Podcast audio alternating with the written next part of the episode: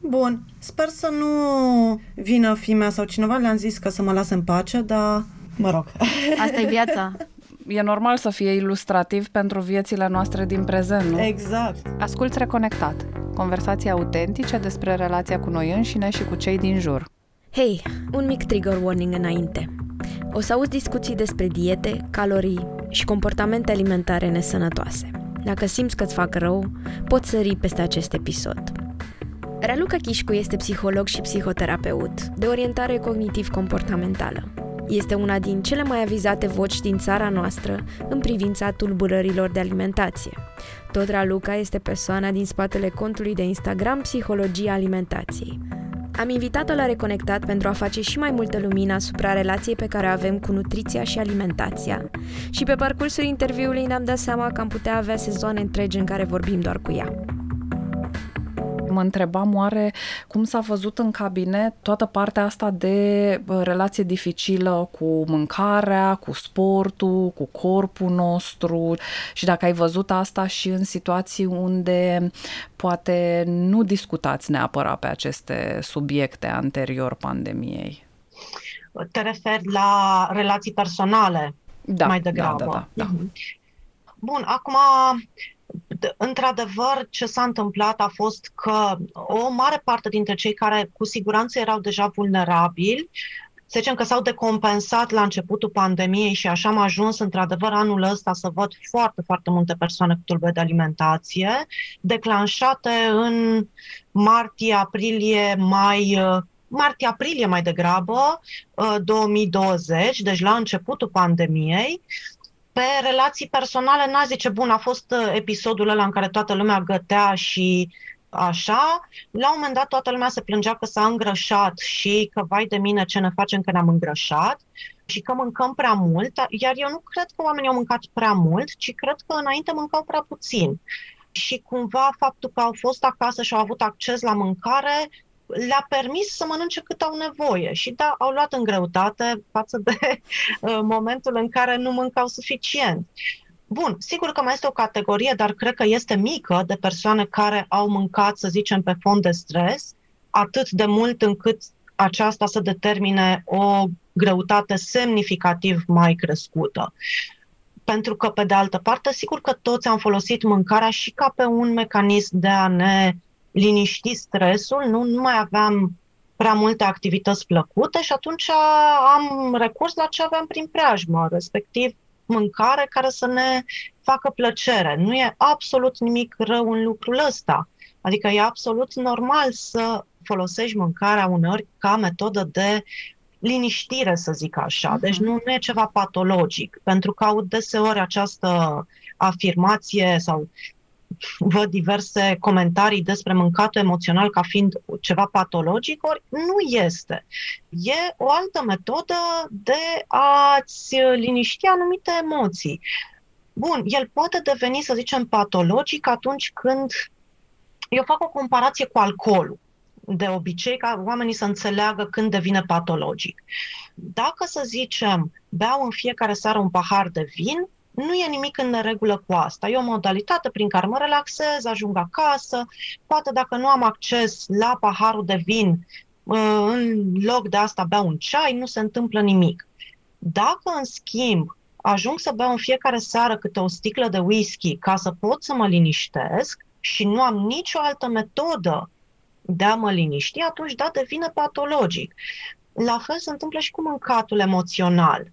Da? Adică, bun, dacă singura mea metodă de coping la emoții este să mănânc și mănânc foarte, foarte mult până la senzația de disconfort fizic și dacă nu fac asta mă simt foarte rău, atunci da, putem să vorbim de ceva patologic. Dar faptul că în mijlocul unei pandemii care a dat viața peste cap uh, în toată lumea, tu mănânci niște prăjituri ca să te simți mai bine, este ceva absolut normal. Adică, da, bine că ai supraviețuit. Despre asta era vorba, de fapt, în această pandemie. Ideea nu era să nu te îngrași, ci să supraviețuiești.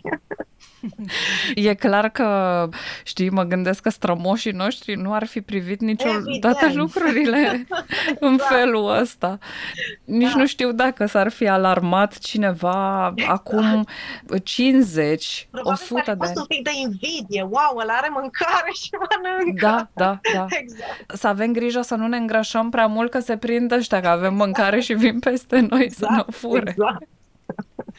Dar, da, E foarte important, cred eu, să normalizăm relația asta cu mâncarea, fiindcă peste tot în jur unde ne întoarcem, vedem promovată foarte mult din ceea ce numim această diet culture, cultura da. dietelor, este uh-huh. pervazivă complet, mai ales în lunile astea ale anului până ajungem la costumul de baie. Da, exact. Presiunea este foarte mare. Inițial era doar vorba despre noi femeile, dar observăm din ce în ce mai mult și uh, restul genurilor fiind afectate da, da. de, de uh-huh. povestea asta și ce cred că e important și nu se vorbește deloc este inclusiv partea asta de normalizarea corpurilor noastre, a faptului că nu avem cum să arătăm cu toții la fel și totuși uh, așteptarea asta este. Cum uh, vezi tu cauzele care duc la... Știu că e greu să vorbim de nature versus nurture și mm-hmm. nici nu mm-hmm. ne propunem neapărat să putem mm-hmm. cuantifica exact cât e cât, dar... Uh, Deși se poate cuantifica, adică uh, apropo de... că presupun că te referi la cauzele tulburării de alimentație. Da, da, da. Uh, bun, acum, deși este mult subfinanțat acest domeniu, comparativ cu alte tulburări uh, psihice, totuși uh, sunt studii foarte, foarte bune și a evoluat foarte mult informația legată de aceste cauze. Așa că în prezent știm deja că este o predispoziție, să zicem, neurobiologică care este transmisă genetic și cumva asta explică, nu? Pentru că toți suntem supuși cumva la aceeași expunere către idealizarea corpului slab și la bărbați către muscularitate și așa mai departe. Și cu toate astea, doar o parte dintre cei care sunt expuși la această cultură ajung să dezvolte o tulburare de alimentație. Sigur, este neclar totuși câți au, să zicem, disordered eating, adică probleme de alimentație, să zicem, care nu întrunesc toate criteriile de diagnostic. Dar studiile ne arată că pe partea asta de tulburări de alimentație care sunt diagnosticate, avem undeva la 4% din populație. Da? E clar că este o predispoziție genetică acolo și știm asta din niște studii făcute pe ADN-ul a, cred că, peste 14.000 de persoane cu tulburări de alimentație. Presupun că știi despre ce, ce vorbesc, despre studiile Cintiei Bulic, care au, au revoluționat cumva perspectiva asupra uh, tulburări de alimentație, pentru că ne arată cât de importantă este totuși partea biologică. Uh-huh. Bun, deci sunt, știm, de exemplu, că dacă ai un membru al familiei cu anorexie nervoasă, riscul tău de a dezvolta o anorexie nervoasă este de 12 ori mai mare comparativ cu populația generală. E mai mare în anorexia nervoasă decât în bulimia nervoasă, unde cumva riscul e undeva la de patru ori mai mare, dacă nu mă înșel, da? dacă ai avut pe cineva cu bulimie nervoasă în familie. Sigur, acum trebuie să discutăm și despre cum punem acest diagnostic, pentru că știm că sunt multe discuții aici. Persoanele cu bulimie nervoasă au momente sau episoade, să zicem, de luni de zile în care s-ar încadra mai degrabă în anorexie nervoasă și invers. Știm că peste jumătate din cei cu anorexie nervoasă ajung să dezvolte bulimie nervoasă la un moment dat pe parcursul tulburării. Deci cumva vedem că e un amestec. Și de ce amestecul ăsta? De ce trec dintr-un diagnostic în altul? Pentru că, de fapt, cum spune Fairburn, nucleul psihopatologic este același. Iar acest nucleu psihopatologic și cumva aș zice că chiar și nucleul uh, genetic este același, doar că exprimarea simptomelor este diferită. La anorexia nervoasă, de exemplu, este contestat faptul că în DSM avem acele criterii de severitate care se bazează pe indicele de masă corporală. Ori noi știm că persoanele cu anorexie nervoasă atipică pot să facă niște forme severe fără, ca, fără a ajunge măcar să fie subponderale. Forme severe însemnând că chiar și din punct de vedere medical, suferința poate să fie foarte mare. Da? Deci vorbim de această predispoziție neurobiologică, nu e o singură genă care să uh, te predispună, ci mai degrabă, să zicem, anormalități la nivelul mai multor gene. Pe lângă asta, pentru că sunt persoane care au această predispoziție, dar care, din fericire pentru ei, nu se manifestă niciodată. Se întâmplă și lucrul ăsta. Ori dacă la această predispoziție genetică se adaugă alți factori, cum sunt, de exemplu, să zicem, anumite trăsături de personalitate, cum este, de exemplu, să zicem, inhibiția comportamentală sau anumite trăsături de perfecționism. Perfecționismul este într-adevăr dovedit ca fiind un factor de risc semnificativ în toate tulburile de alimentație. Deci dacă la asta se adaugă, la această predispoziție genetică se adaugă factori care țin de personalitate și factori care țin de mediu, apropo de a trăi într-o cultură care idealizează acest corp slab, în care stigmatizarea persoanelor cu greutate corporală crescută este foarte ridicată, ai o combinație perfectă care din nou te predispune mult mai mult către dezvoltarea unei astfel de tulburări.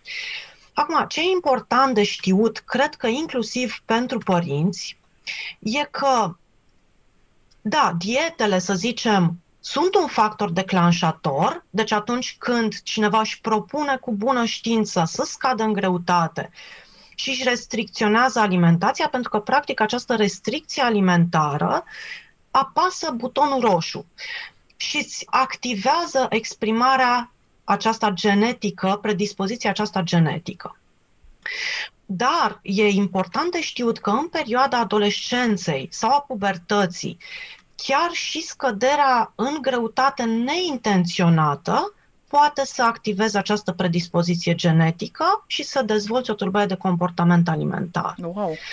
Și de-aia vedem uneori persoane care spun e adevărat că este foarte rar și din experiența mea spun asta că foarte rar am întâlnit astfel de cazuri, dar există în care copilul a făcut nu știu ce gastrită sau whatever, a făcut ceva la stomac, internat în spital, regim, a scăzut în greutate și după câteva luni ne trezim că are o tulburare de comportament alimentar de toată frumusețea.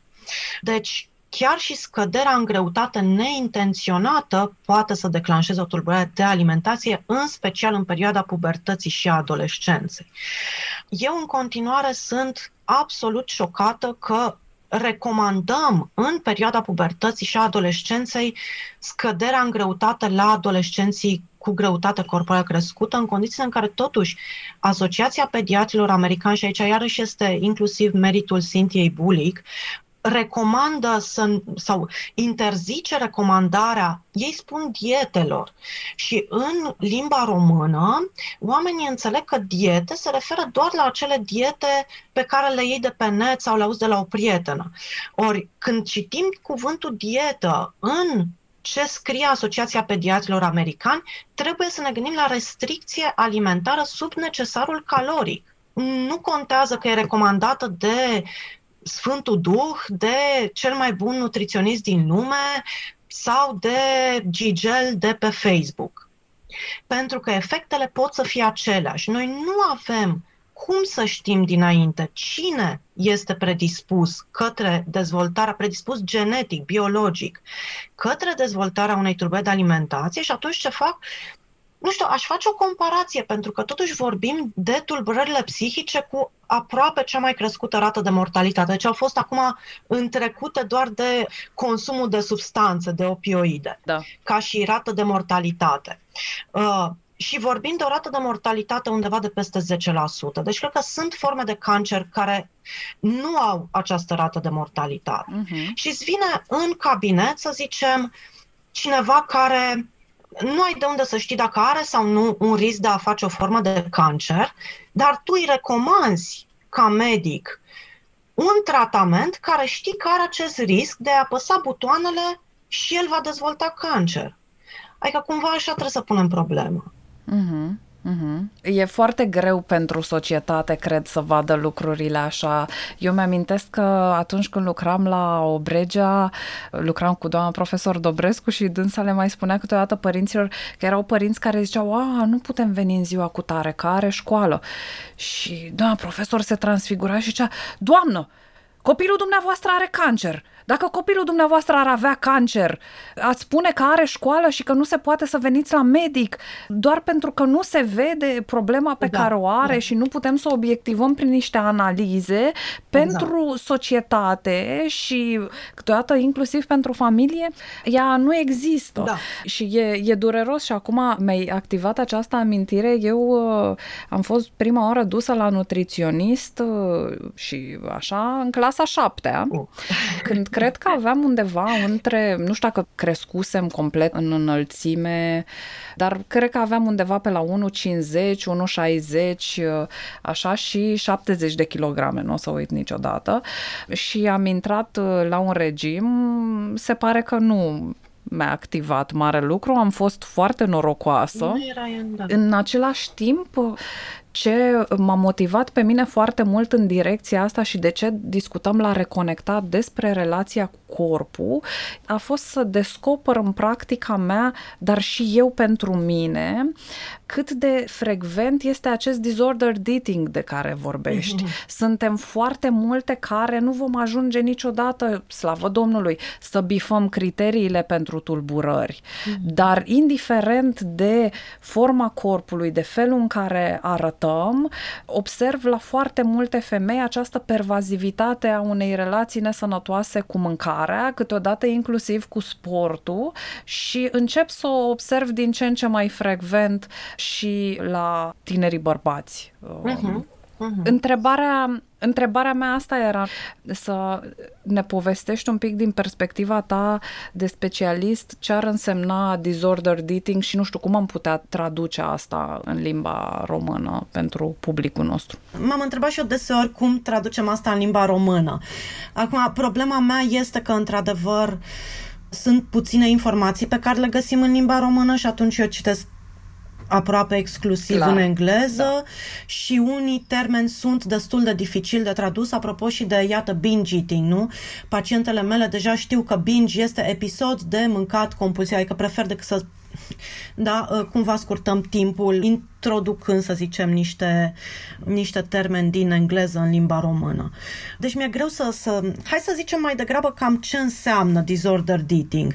Uh, și în primul rând aș face referire la faptul că mănânc în funcție de niște factori externi, de, de presiunea externă, în loc să țin cont de nevoile mele, uh, adică cataloghez, de exemplu, alimentele în alimente bune sau rele sau îngrășătoare, neîngrășătoare, evit să mănânc anumite lucruri, încerc să mă abțin ca nu cumva dar, să mă îngraș. Dar cum, Raluca, nu, nu sunt alimentele bune și rele? Adică ba da, uh, nu, nu este și... clar mult mai bun un măr verde și crocant față de o găleată de pui de la KFC, ar întreba cărcotașii. Nu, pentru că dacă ajungi să mănânci numai mere, practic ce se întâmplă este că îți lipsești corpul de niște nutrienți de care ai nevoie. Noi, când spun noi, mă refer la mine și la colegele mele cu care eu colaborez, o colegă, Luana Sebastian, care este medic și care e, mă rog, diabetolog și se ocupă de partea asta de nutriție și de evaluarea medicală și așa mai departe și cu o altă colegă uh, care este medic psihiatru.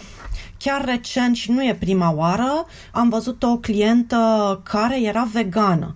Începuse, mă rog, am încercat să respectăm acest lucru, uh, pentru că nu zic din start, deși aici iarăși intrăm într-o mare discuție, dacă într-adevăr ești vegan pentru că ți-e milă de animăluțe și așa mai departe, sau pentru a-ți controla greutatea.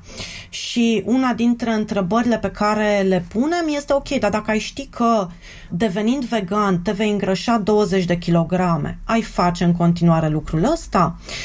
Uh, da, aș face, m-aș îngrășa 20 de kilograme ca să salvez animalele de pe planetă. Ok, atunci cred că motivele pentru care vrei să devii vegan sunt unele destul de, de etice și nu vin din alte, din alte motive. Bun, și uh, a fost o mare problemă pentru că nu reușea să, deși lua în greutate, nu reușeam să zicem să echilibrăm lucrurile astfel încât ea să poată să funcționeze bine fizic și mental. Pentru că uh, felul în care ne alimentăm, dacă ne restricționăm alimentația, trebuie să știm că asta are niște efecte și scăderea în greutate are niște efecte asupra creierului, în sensul în care pierdem din materia cenușie, deci sunt efecte vizibile.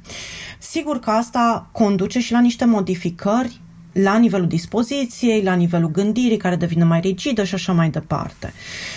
Și revenind la asta cu KFC-ul și așa. Deci dacă mănânc doar mere și verdețuri, s-ar putea să fiu mult mai puțin sănătos decât un om care mănâncă de două, trei ori pe săptămână la KFC. Da? Uh-huh.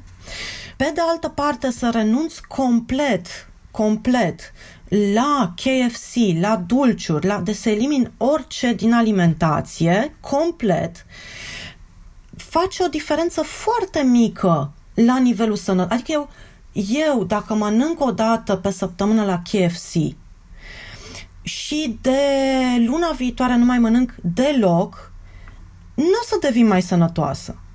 Pentru că diferența este foarte, foarte mică. Într-adevăr, dacă mănânc doar de la KFC, din nou, mă lipsesc de anumiți nutrienți pe care îi găsesc și în, nu știu, dulciuri și în uh, fasole și whatever. Și atunci, iarăși, da, sigur că cumva trebuie să țin cont de nevoile mele și să-mi aduc toți nutrienții de care am nevoie. Dar alimentația nu e o chestie rigidă în care dacă odată am mâncat o bomboană, lumea o va lua razna. Da? Și e important să pot cumva să-mi fac și acele pofte fără să mă simt vinovată pentru ele.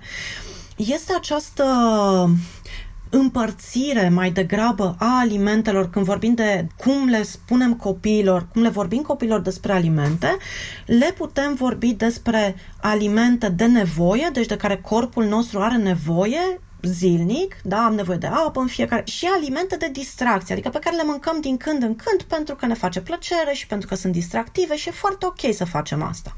Și din nou revin la comparația cu alcoolul. Da, sigur că nu e ok să mănânc de dimineață până seara doar ciocolată, doar ciocolată, să nu mănânc nimic altceva. Așa cum nu e ok să beau de dimineață până seara doar alcool, fără să beau niciun strop de apă. Dar în același timp este totuși foarte ok să beau din când în când alcool. Uh-huh. Da? Nu se întâmplă absolut, nu devin alcoolic pentru că beau de două, trei ori pe săptămână un pahar cu vin. Da. Da. Deci, cam, cred că trebuie să vedem flexibil lucrurile. Până la urmă, bun, să zicem că ai un weekend în care te duci la două nunți și trei botezuri no. și o să mănânci weekendul ăla mult mai mult și este absolut normal corpul nostru tinde, uh, din perspectiva greutății corporale, tinde să revină la acel set point despre care se tot vorbește, deci la greutatea noastră cumva determinată genetic, atâta timp cât nu fac niște modificări foarte mari în alimentație.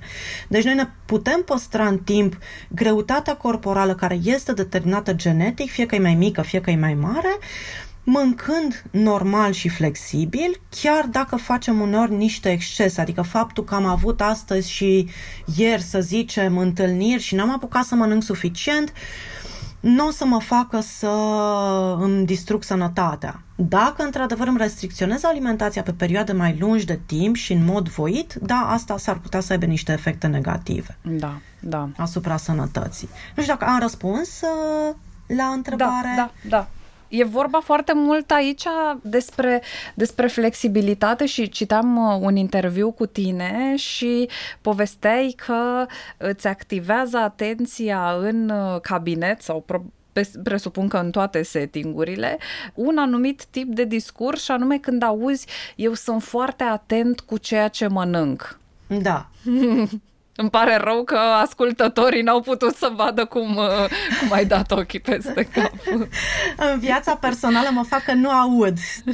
Da, e greu, adică e suficient cât fac în cabinet pentru mine emoțional și atunci cumva în viața privată încerc să nu intru în astfel de discuții. Pur și simplu e o metodă de a mă proteja în primul rând pe mine. Uh-huh. Dacă cumva discuția, mă rog, uh, devine foarte așa să zicem, se insistă pe această discuție, poate că o să am un comentariu, dar de regulă cumva și selectez așa și ori duc discuția în altă parte sau încerc să nu intru în așa ceva. Uh-huh. E deranjant, e deranjant însă atunci când sunt cu fica mea, să zicem, într-un setting în care cineva face comentarii de genul ăsta, atunci mă deranjează foarte, foarte tare.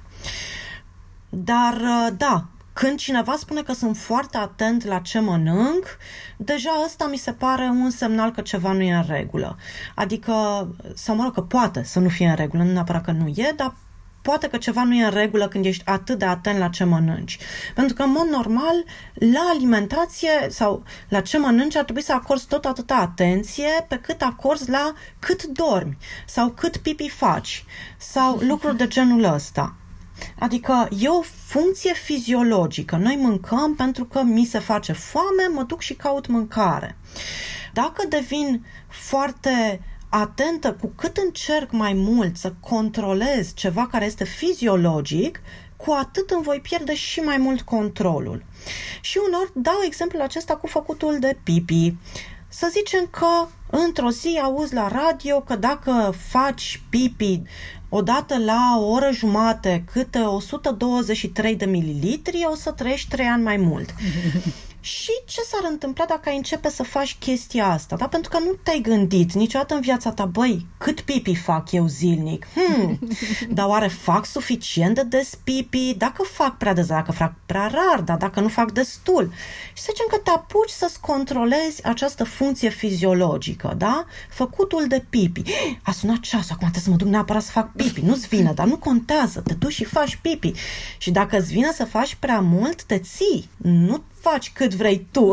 Adică, că sunt 123 că de sunt mililitri. 123 de mililitri și ești o nesimțită că faci prea mult pipi.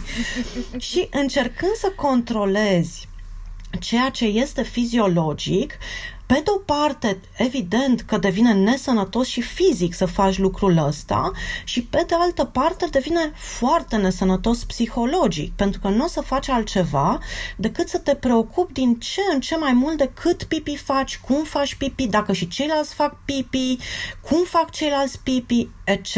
Deci mintea ta va fi invadată de cuvântul pipi continuu. Da? Ceea ce vedem în tulburările de alimentație și la persoanele care încearcă să-și controleze alimentația ca o această preocupare exagerată, da? despre să vadă ce mănâncă ceilalți, ei cât mănâncă, cât și așa mai departe. Da. Eu, eu am rămas șocată lucrând cu o adolescentă acum câțiva ani, o adolescentă care uh, suferea de anorexie, că ea gătea foarte mult. Da, da.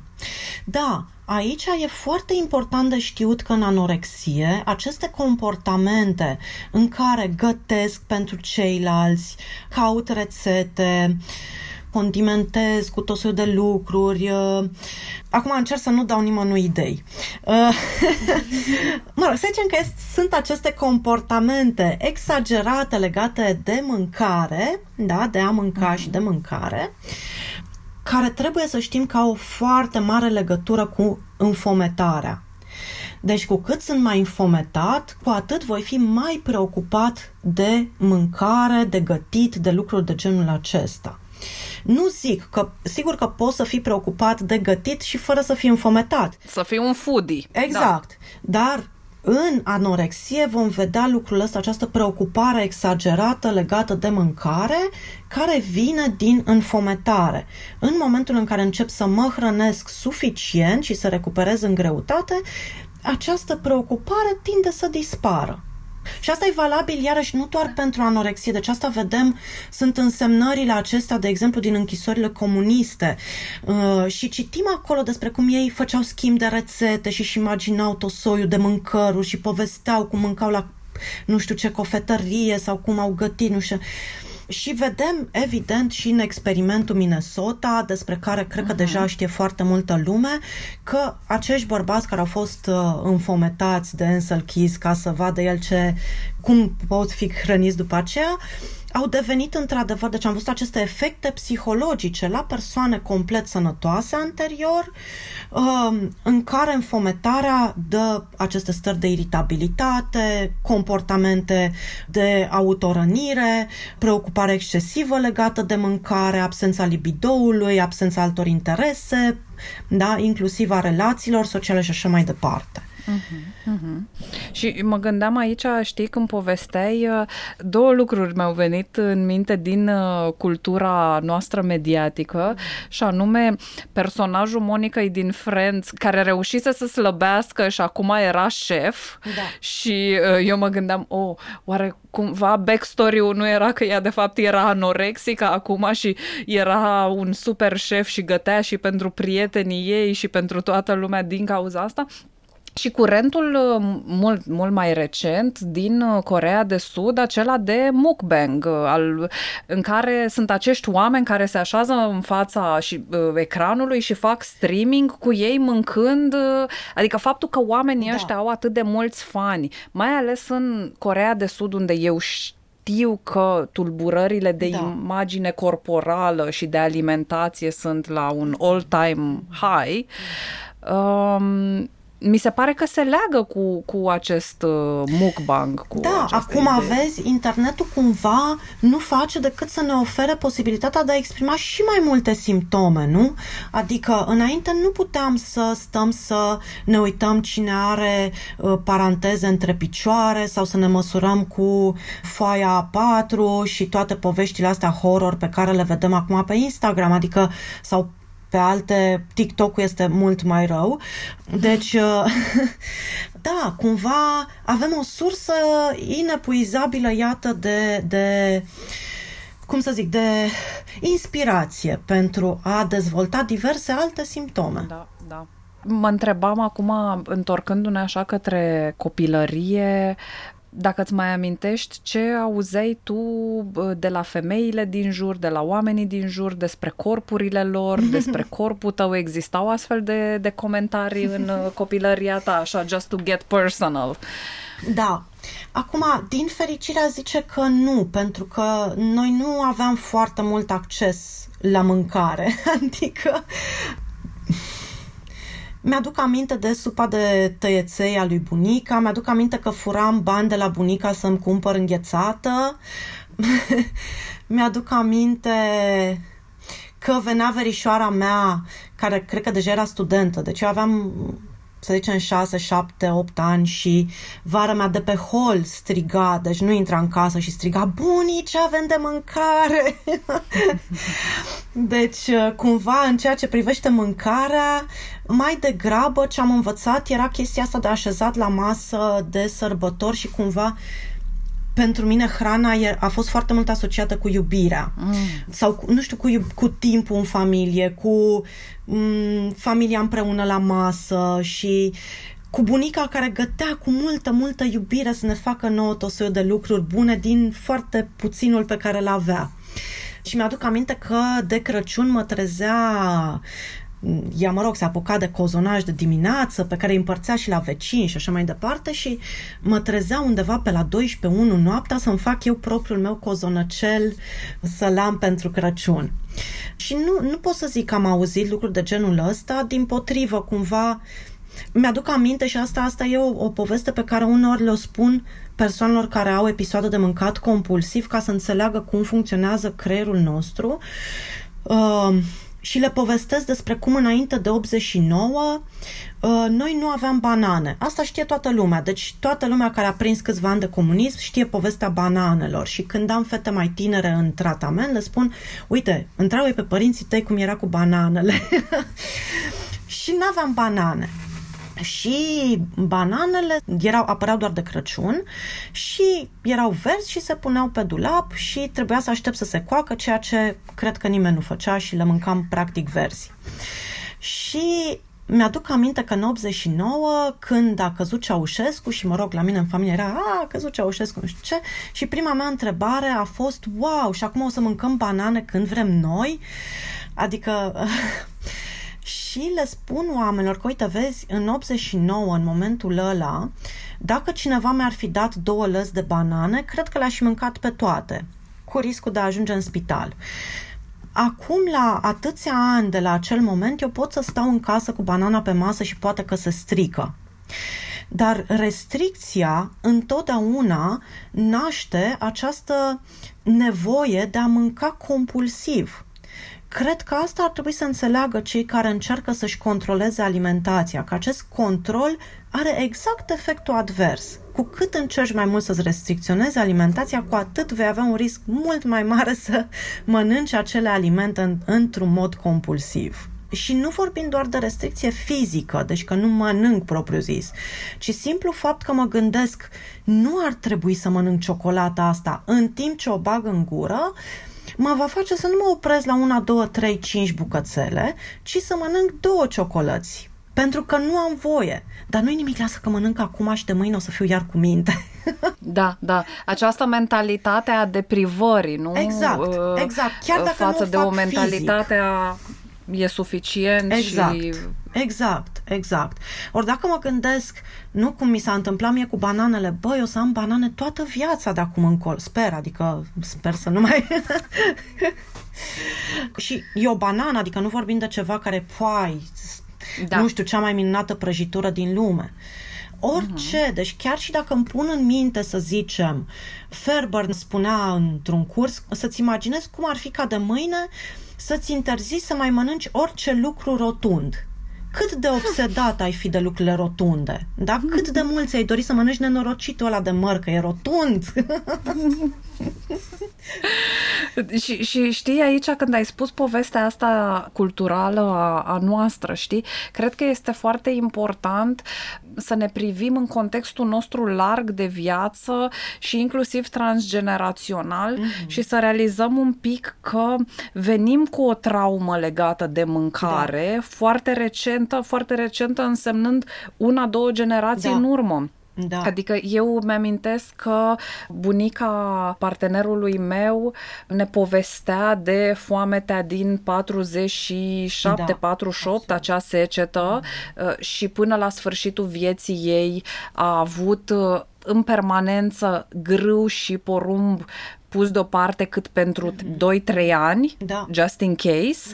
Apoi uh, a, a urmat acea perioadă de deprivare severă din anii 80, uh, care este, iată, și mai recentă, ne-a impactat uh, pe Da. o parte dintre noi, chiar. Și atunci, cumva, ce ai spus tu hit very close to home pentru mine, fiindcă uh, mâncare egal iubire, cred că este o poveste pe care foarte mulți dintre noi am trăit-o în casele noastre și în momentul în care nu o validăm, nu o legăm de viețile noastre, nu o vedem ca atare, fiindcă era cumva tot ce ne puteau oferi părinții și bunicii Exact. noștri și se Da. stătea la coadă Exact. uh, uh, Cât cu efort zilele. Și câte, exact, da. Da, ca să obții niște lucruri de bază. Absolut, da. Și eu când Exact. spun iubire, nu, nu e într-un sens negativ, adică nu e uh, genul de am asociat mâncarea cu iubirea și trebuie să mănânc ca să... Deși, ok, uite, de exemplu, pentru mine un semn de iubire este să primesc cafeaua dimineața. Deci uh, asta mi se pare așa wow. Dacă soțul mi aduce cafeaua dimineața, e clar că mă iubește, altfel n-ar face asta. Uh, Dar uh, apropo de iubire și de, e, e chestia aia de timp împreună și de, de familie și de faptul că gătești niște lucruri pe care tu le-ai primit, să zicem, de la familia ta. Adică Da. în mâncare cumva stă tradiția, știi? Și nu mă refer la tradiția așa că n-am chestia asta cu patriotismul și nu știu, ce, ci tradiția în sens de tradiția familiei. Ce ne leagă. Ce ne da. leagă? Că știi că te duci la bunica și bunica face acea mâncare pe care doar bunica o face. Nu mai există altă bunică pe lumea asta care să facă acea mâncare. Mhm, mhm. Și Exact. ar fi foarte păcat să se piardă transmiterea asta a bucuriei de a găti Mhm. împreună, a bucuriei de a mânca împreună. Da, cred da, că... Da. Cred că este uh, cred că este o valoare culturală și în același timp cred că în peisajul actual există această ambivalență în care te poți simți ușor rușinat pentru faptul că, ok, ești, uh, ești un foodie, dar nu ești o persoană slabă. Adică ar fi de dorit, dacă ești pasionat de mâncare, să arăți fit și, da. și super bine și nu ca o persoană care chiar și mănâncă din mâncarea pe care, pe care da. o gătește. Și de aceea eu mă bucur că există toate aceste doamne în uh, lumea YouTube-ului în mhm, principal, mhm, mhm. Jamila, Laura exact. Laurențiu, da, care da. sunt niște femei reale, da. adevărate, în carne și oase, exact. care gătesc uh, rețete de toate felurile și cred că este, este o valoare și cred că avem nevoie să vedem un pic mâncarea și dincolo de ideea de carburant. Da, și eu nu cred este doar asta. asta. Și eu cred asta, absolut. Adică e important să înțelegi că mâncarea te hrănește și că ai nevoie de ea, așa cum, într-adevăr, uh, o mașină are nevoie de carburant, dar sigur că e mult mai mult de atât. Adică de-aia noi de ziua cuiva de naștere mâncăm tort, da? Pentru că are o semnificație lucrul ăsta. Nu mâncăm, da. nu știu, frunze, mâncăm tort sau uh, când e ziua noastră nu ducem bomboană la școală pentru că sărbătorim ceva. De aia cumva și numim aceste alimente de distracție, da? adică de, de evenimente și de că se întâmplă ceva și emoțional acolo. Da? Da, cred că avem nevoie, ce spuneai tu, e, e cumva de diversitate, adică să nu văd doar un anumit tip de corp apropo de da. aceste persoane care gătesc să fie doar într-un anumit fel. Sigur, sunt persoane care natural au acest uh, thin privilege, nu știu cum se traduce nici ăsta. Uh, Mm, privilegiul de a fi slab, să zicem. de a fi slab, da. da. da. Ok. Și care, bun, da, mănâncă diverse și nu iau în greutate și așa sunt ele slabe. Bun, într-adevăr, noi dacă ne uităm în jurul nostru, vedem corpuri de toate felurile și așa ar trebui să vedem și pe YouTube, și la televizor, și peste tot. Da. Uh-huh, uh-huh mă gândesc, fiindcă ești mamă și mai mult de atât ești mamă de fată, dincolo de discuțiile legate de mâncare, care sunt discuțiile despre corp pe care le ai cu fetița ta și în același timp cum le recomanzi oamenilor care îți calcă pragul în cabinet virtual în momentul de față, să le vorbească copiilor lor despre corpurile lor? Păi aici sunt mai multe lucruri. Odată cred că într-adevăr depinde și cum mă raportez eu la corpul meu și cum se raportează ceilalți din preajma mea la corpul meu.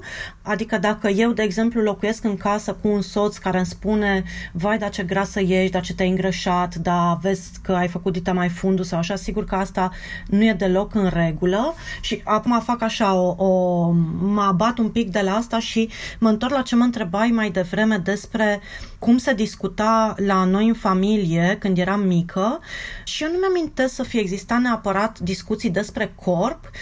Ce știu este că la noi în familie cumva era această mândrie, să zicem cumva, sau nu știu dacă mândrie, dar ne identificam cu faptul că ne trăgeam dintr-o familie de greci.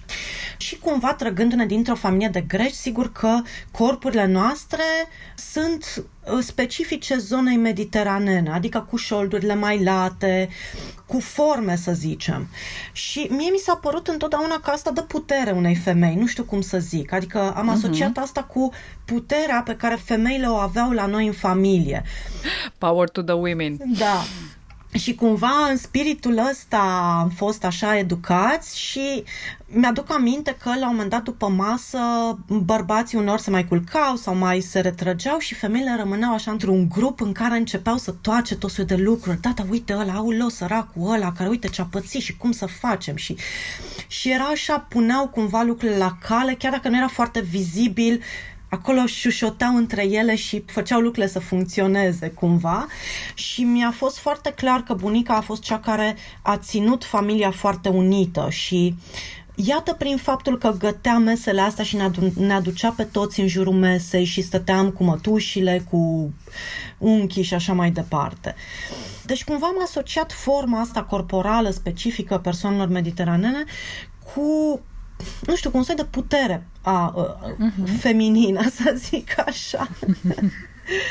Și aici, știi, Dar m-ai întrebat, la... scuză-mă, m-ai întrebat ceva mai devreme și nu ți-am răspuns da. legat de Ana și anume cumva ce vreau să să-i transmit da. sau ce ar trebui să le transmită părinții copiilor. Și, în primul rând, cred că trebuie să lipsească discuțiile despre greutate legat sau cum să zic, cel puțin discuțiile... Uite, îți dau un exemplu. Ana vine și îmi spune, a, ce burtică grăsuță ai.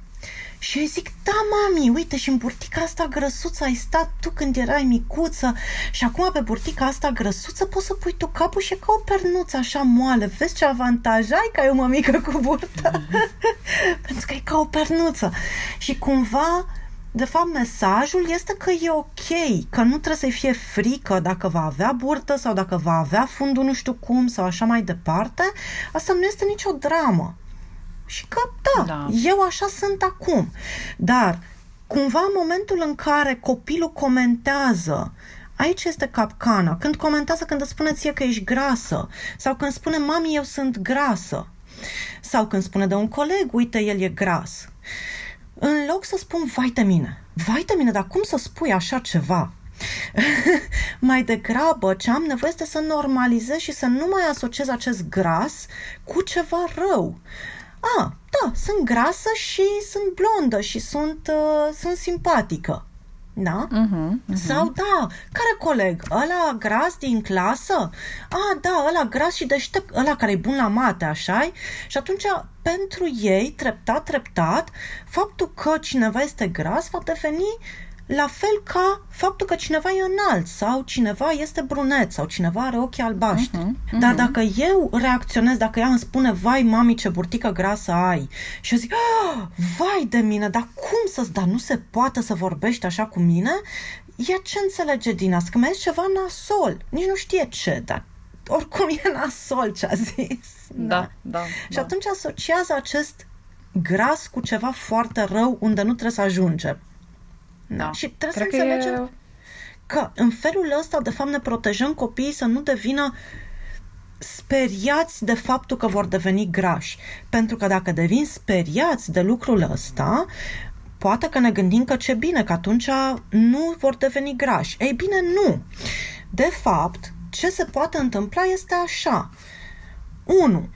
Să țină o dietă și dacă vor ține o dietă, unii vor slăbi și în timp vor lua din ce în ce mai mult în greutate. Pentru că noi știm că marea majoritate dintre cei care își restricționează alimentația, da, era chiar un studiu care arăta că cam cu un punct pe BMI la adolescenții care țin dietă, da, crește anual cu un punct pe BMI. Deci, va ține dietă și va deveni din ce în ce mai gras din frica de a nu fi gras. 2. Va ține dietă și va dezvolta o tulburare de comportament alimentar. 3. Va ține dietă și va rămâne toată viața cu acest disorder eating, despre care, într-adevăr, nu știm încă ce pondere are în populație. Și 4. Sunt șanse de probabil 0,01%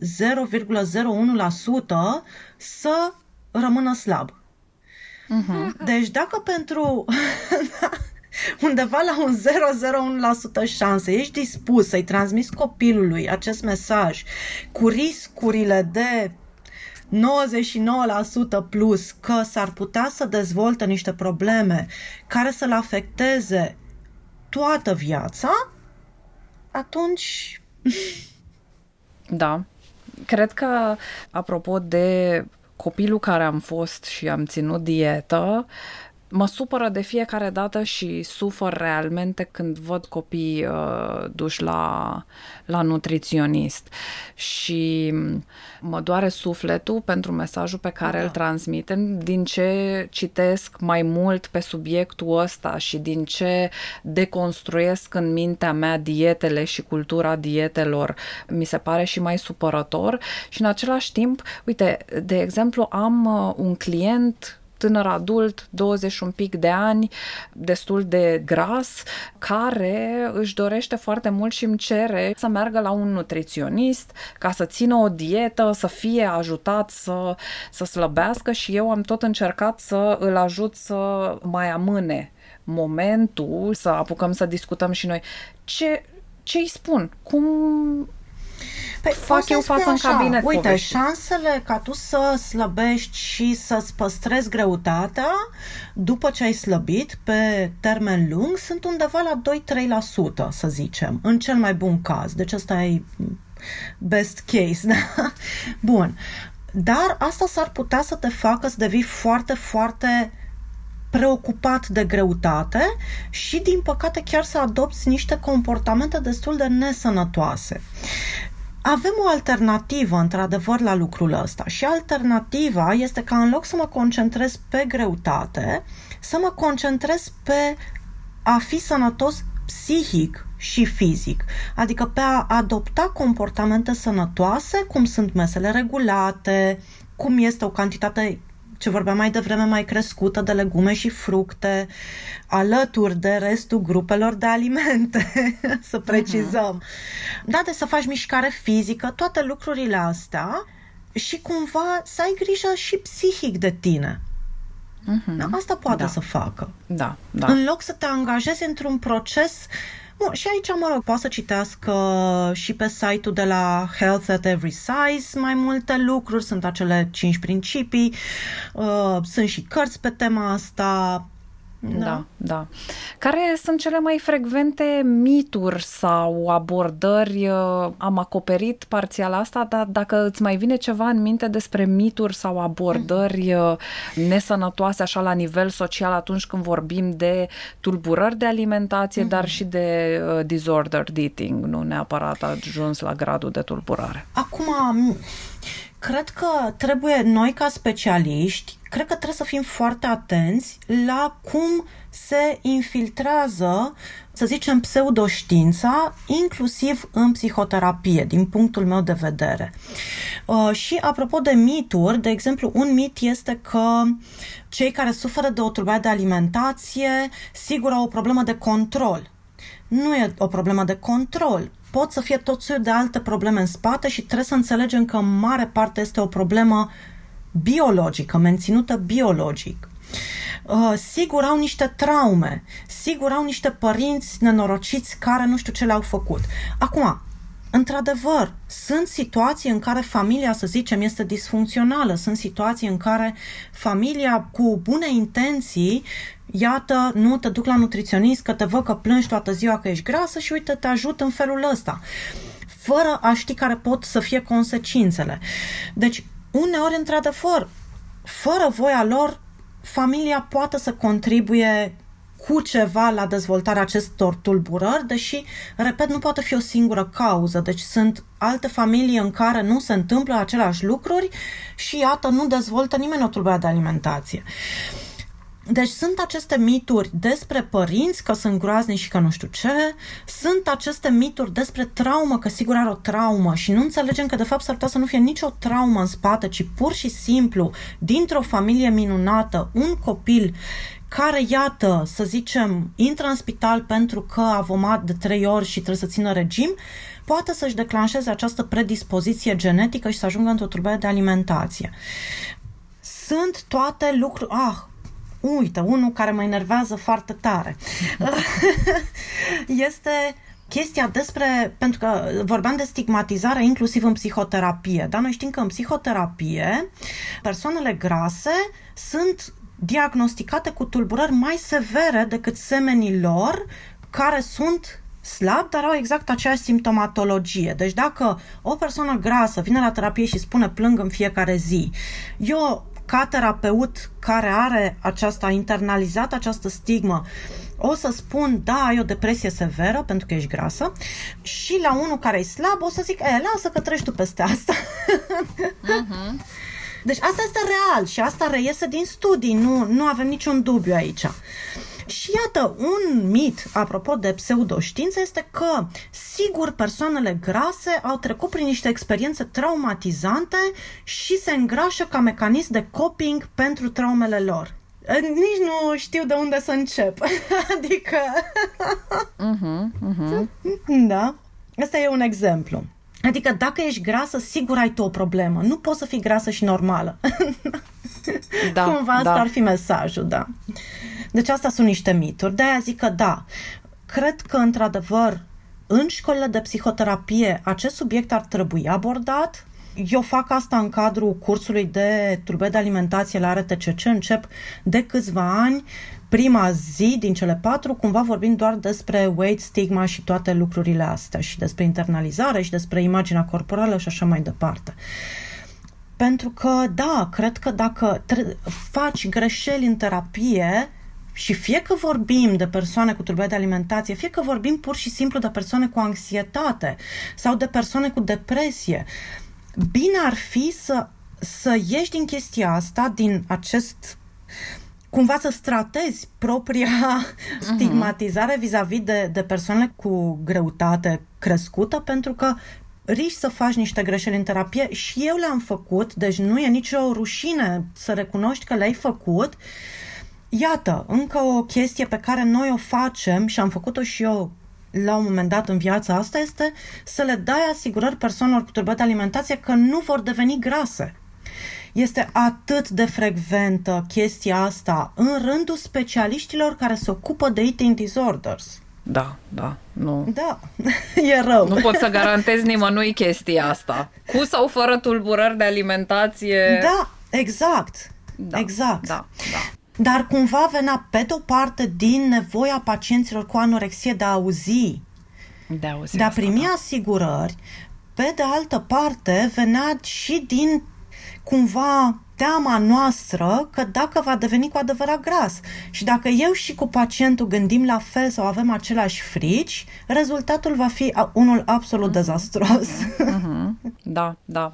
Și, și e foarte tare facem... că că spui asta vis-a-vis de cursurile noastre, că primul lucru, apropo de primele zile de curs cum le ții tu, ar fi să ne analizăm propria Clar. stigmă, propria fetfobie. Da, da, eu le dau colegilor un chestionar pe care ei îl completează și deci au un chestionar cu afirmații care sunt foarte stigmatizante uh, și trebuie să răspundă dacă cred sau nu acele afirmații, deci cu adevărat sau fals.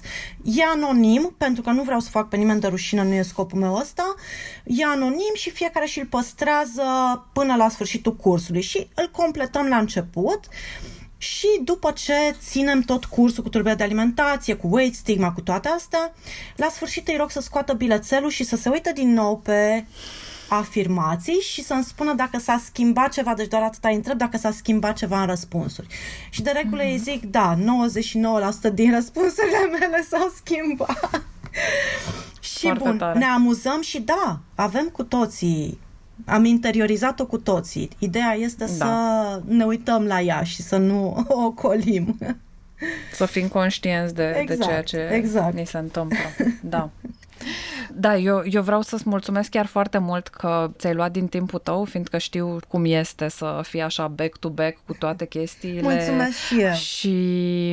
Eu vă mulțumesc. E un subiect despre care mie chiar îmi place foarte mult să vorbesc și o fac cu mare drag pentru că și eu foarte, și evident, adică, na, de-aia și fac asta de atâta timp, pentru că sunt foarte pasionată de subiectul ăsta și îmi place să povestesc, să aflu și eu la rândul meu lucruri noi, pentru că e cumva un domeniu în care tot timpul înveți. În primul rând că e un domeniu care tot timpul se schimbă și e mereu, mereu ceva nou și oricum tot timpul înveți. Adică acum iarăși fac, iată, sunt 15 ani de când lucrez pe asta și acum fac iarăși un curs, dar recunosc că iarăși aflu lucruri noi, deci nu te plictisești și cumva tot trag de colegii noștri să facă și ei mai mult în domeniul ăsta și le spun, hei, cum spune și Fairburn, e un mare noroc să lucrezi în, cu persoane cu tulburări de alimentație, ai atât de multe lucruri de învățat și este atât de, de pasionant, da. Așa deci este. eu vă mulțumesc mult. Cu mare drag și uh, sigur ne vom revedea. Sper. Ai ascultat Reconectat, un podcast Semiton Media găzduit de Cristina Petrescu și Mara Mărăcinescu. Pentru mai multe resurse, intră pe reconectat.ro. Îți mulțumim că ne ești alături!